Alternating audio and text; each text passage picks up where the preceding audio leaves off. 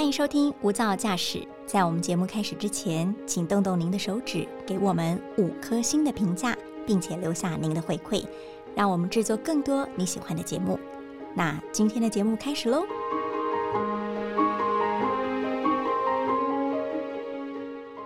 何时能够出国爬爬照？哇，这个真的是有点遥遥无期，大家都很怀念。对，人类宅在家，嗯。可是我们知道，反而生态界就活跃了起来，对啊，有一些动物都闯进市区了，闯进市区，自由行了对，自由行。好，那我们先做一下那个简短的国际新闻梳理。这是在中国大陆云南的西双版纳，这里是非常有名的大象保育区，像是有一个大陆的综艺节目叫做《爸爸去哪儿》，嗯嗯。不，知道玉婷有没有看过？片段看过哦，对。就是有一群明星的嗯。父母亲，嗯。尤其是爸爸，嗯。他们会带着自己的小孩去参加这个综艺节目，嗯。然后都会去一些风光明媚的大陆的一些偏乡景点，哦。其中他们就去过西双版纳，哦，然后我们就从那个空拍机的那个画面就有看到真的好多的野生大象，嗯嗯，所以今天谈论这个话题的时候，我就嗯。非常有感。嗯。但今天要谈论的话题就是比较特殊了，嗯。因为西双版纳他们从去年三月开始，就有一群亚洲象不明原因离家出走了。这一年多的时间以来，漫无目的的朝着北方徒步走了五百多公里，那可以说他们是大象旅行团了。穿越了非常多的村庄，吓坏了当地的乡亲，还一路吃掉。农作物嗯破坏了房舍，甚至呢闯进了一家汽车保养厂里头，把里头存放的两吨水通通喝光光。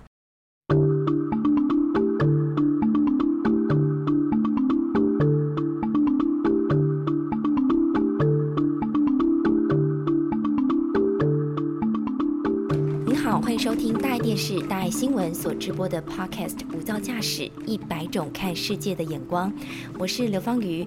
今天为大家邀请到外电编辑江玉婷，玉婷，Hello。Hello，大家好，我是江玉婷。那就想要请问玉婷了，到底为何这群大象他们会去突破自己原本的野生栖息地，往人类的居住地来迁徙？到底是单纯迷路了，或者是他们离家出走有什么苦衷或是插曲吗？嗯，好，这群大象呢，他们现在在中国大陆呢。算上非常火红，就是火红对，是网红等级的。那他们还被取了一个名称，叫做“短鼻家族”，因为它象群里面呢有一只小象，它的鼻子曾经受过伤，那有短了一截吗？还是只是一个昵称？应该只是一个昵称。嗯对，好，那他们原本是刚才提到住在那个西双版纳，其中有一个叫做蒙羊保护区，嗯哼，然后呢是去年三月就开始离家出走了嘛。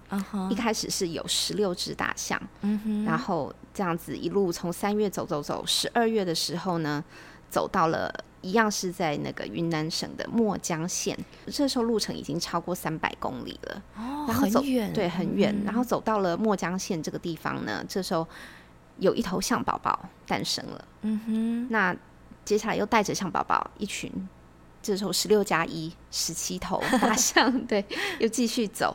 到了今年四月的时候呢，有两头公象脱队，所以这时候剩下十五头象。那继续往北走嘛。诶，对，这个时候还在往北走。嗯好，然后呢，到了五月多的时候呢，又有又有一只小象脱队，但是他呢是因为偷喝农民的酒，喝到断片。尝禁果禁对，酒，没错，喝到断片，然后隔天花了一整天的时间，再才赶上这一群那个回到那那个象群里面。嗯哼，那比较值得注意的是，六月二号的时候，这群晋级的野象呢，甚至跑到了云南省的省会。昆明吗？对这里不是人非常多吗没，错，它人口是六百六十万人。嗯，这时候跑到昆明市这段时时间，大家就非常的紧张。嗯那跟刚刚提到一样，会发布那个大象警告嘛。幸好这段期间呢，他们其实就是逛大街啦，有去偷吃东西呀、饿了，对，然后自己打开水龙头喝水，好聪明，厉害。对，不过没有造成太大破坏，所以算是保持着人像和谐的安全距离。最后在昆明市是待到了八号才离开昆明市。快要一个星期。哎，自由行的旅行团是在昆明待了快一个星期。错，好，刚才听到了，就是十六加一嘛，这一、嗯对一头就是刚出生的象宝宝。嗯，那代表说，其实这一群晋级的大象，他们早在出发前应该就有母象怀孕了，没才会在路途当中生下了这一头象宝宝。对，嗯，这符合他们的生态习性吗？就是已经怀孕了，其实还会是其迁徙吗实算得上蛮异常的，因为亚洲象的怀孕的期间，你想想看，要生那么大一只小象出来，所以他们怀孕期很长，是长达十八个月到二十二个月。十八到二十二个月，所以人类大概怀胎十个月，我们的快两倍啊。对，所以推算起来，去年三月的时候，绝对是已经怀孕了嘛。嗯哼那而且他们跟其他的哺乳动物相比呢，他们的情感是更丰富的，是就常会听到有同伴死亡的时候，大象会很难过啊，会用那个发出悲鸣这样子。嗯那在陌生环境里面，当然他们也很容易焦虑，而且他们的惯性很强，生活其实很按部就班。所以一般来说，生小象的时候都是尽可能找一个熟悉的、觉得安全的地方，不太会去这种人生像不熟啊。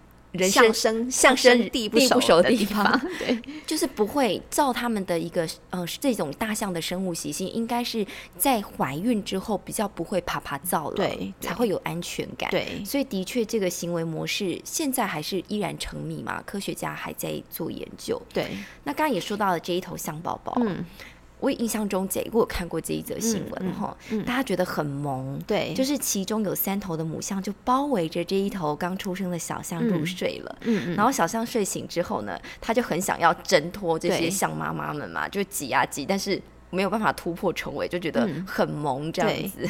好，但我们看当然觉得很萌啊，可是专家也是很有意见，他们觉得说？他们觉得这张照片也是很不寻常，因为一般情况下呢，大大象其实不会躺平睡觉，真的吗？就是跟对长颈鹿还有一些野生动物，它们其实是不是要保持警戒警心觉性还是什么？对，因为体型大，长颈鹿连喝水。都很吃力了嘛，嗯那当然，他们如果要躺下来再站起来，一定很花时间。所以，如果遇到威胁的话，这样是非常危险的。嗯那大象的话，尤其是它体重那么重的关系，所以他躺下来会压迫到心脏跟肺部，会呼吸困难。嗯，这好像跟人类体重过重也会 有一些哎肥胖方面的问题有关。对对对，所以他们这样子躺下来的话，其实是表示他们真的累坏了。嗯那他们在人类的世界里面，对他们来说，其实压力应该蛮大的，因为大象沟通是靠次声波，就是脚步声震动这样子。听说他们可以听到很远的地方，就是有别的象群的活动，所以他们其实耳朵的听力很好，很敏感，对对对？没错。嗯所以他们在都市里面可能就是听到、接收到太多讯息了，嗯噪音啊、车子的声音，就身心俱疲，才会累到要躺平。可能就是跟他们平常以前在西双版纳这种放眼过去都是绿意的这种森林辽阔，对有这种大相径庭的感觉。以前可能只会听到其他野生动物啊，嗯或是树嗯梢、树叶摩擦的声音。嗯嗯，现在听到太多的他们的招风耳，听到太多他们不熟悉的声音，而且那些声音可能对他们来说是很尖锐的嘛。嗯嗯嗯，难怪这一群大象应该算是陆地上最大的动物。对但是他们还是要保持依旧的警戒心，所以他们的嗯这个徒步自由行对他来嗯说是野外求生也是大不易了。对哦那玉婷，嗯我自己会比较好奇啦，嗯他们到底为什么要离家出走？生态学家有没有给一些端倪？现在是有一个推论，嗯虽然、呃一般人会猜说这是不是迁徙行为，但是呢，就是迁徙的定义呢，通常都是要去寻找食物或者是繁殖，是所以它必须是一个第一第一个要素是周期性的移动，嗯然后另外就是要遵循一个固定的路线。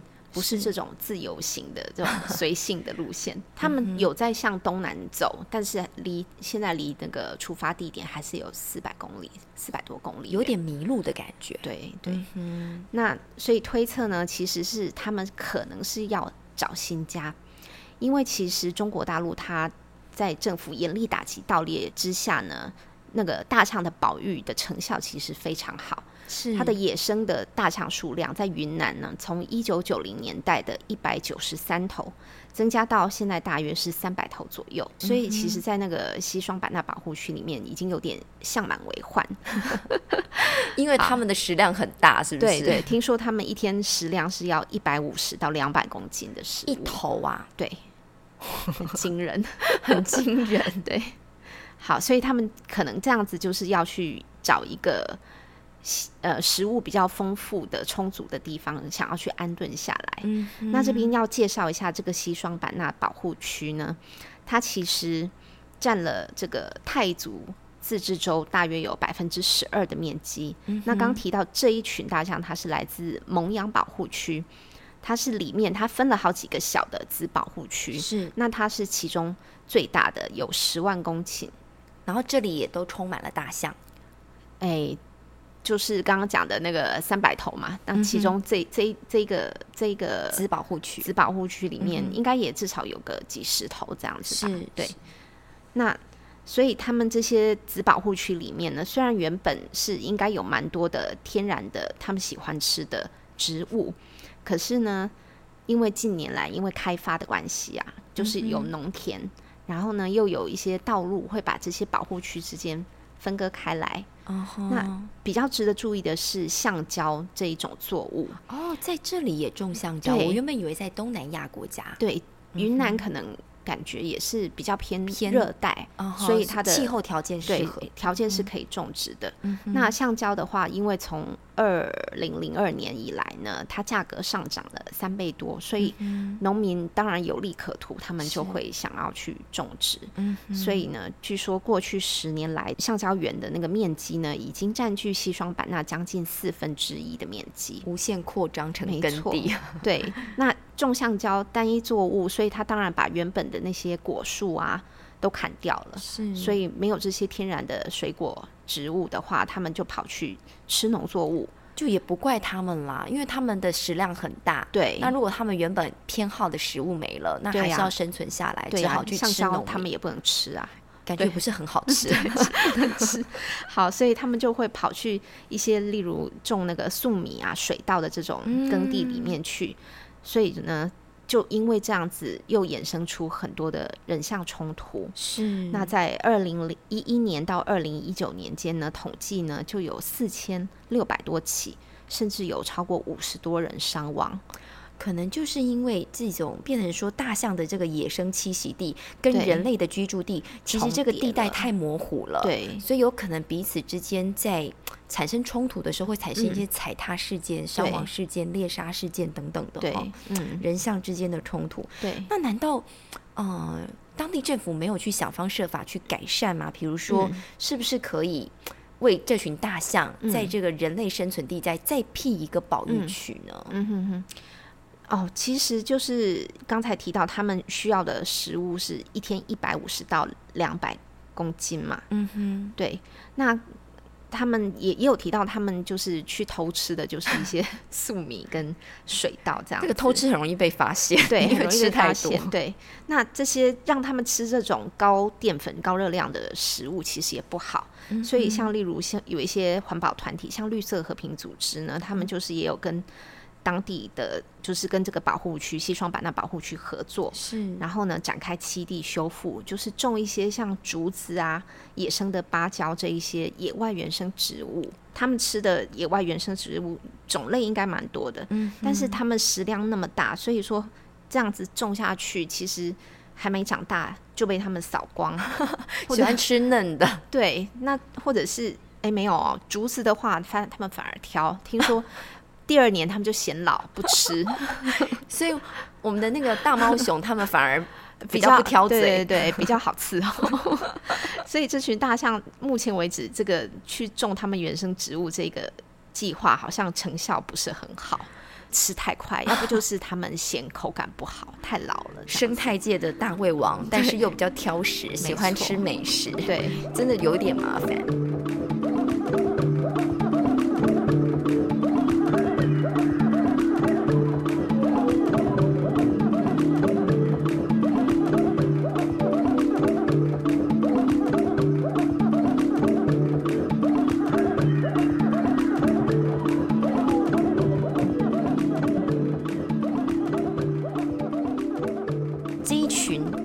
打头阵的这个晋级的野象群啊，嗯，除了他们之外，有没有其他的象群也是依循同样差不多的这种迷途的模式自由行，有办法生态学家可以透过一些介入的方式，让他们返家吗？返回原本家乡？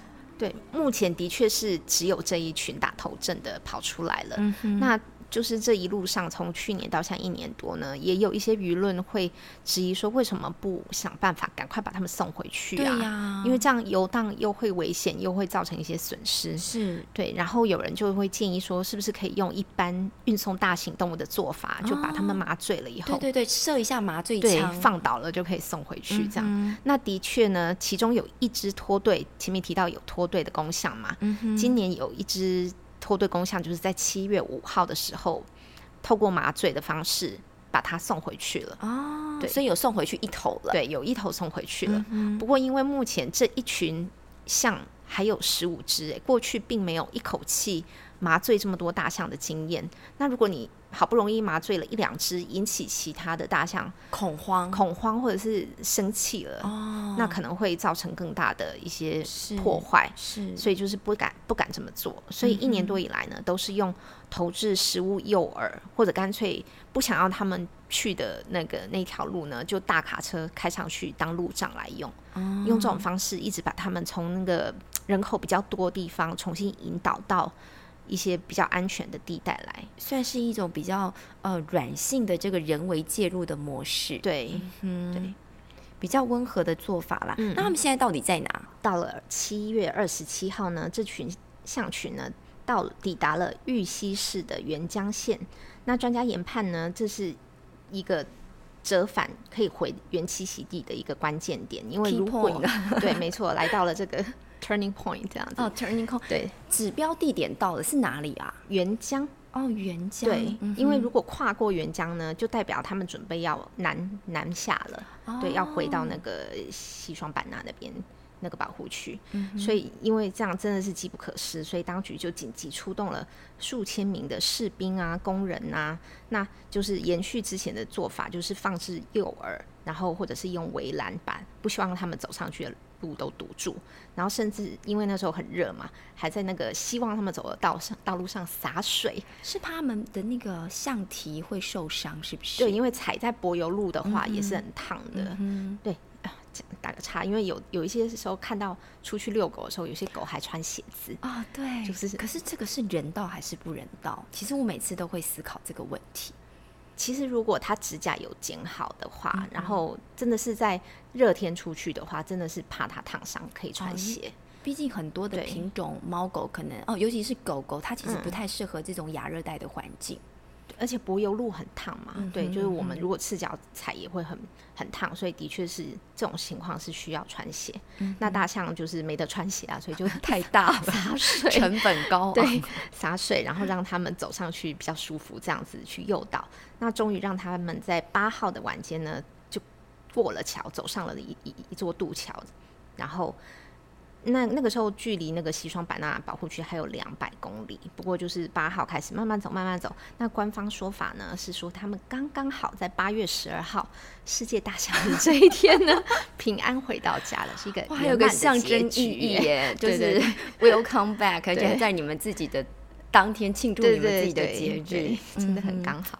嗯，其实听跟玉婷分享了这么多，就关于这一群呃。晋级的大象，对，其实会让我们想到说，其实很多的保育区哦，他们的人跟动物的界限越来越模糊了。对对，因为人类不断不断的扩张我们的扩张我们的势力势力，我们的版图，我们的经济，我们的居住地。对对对。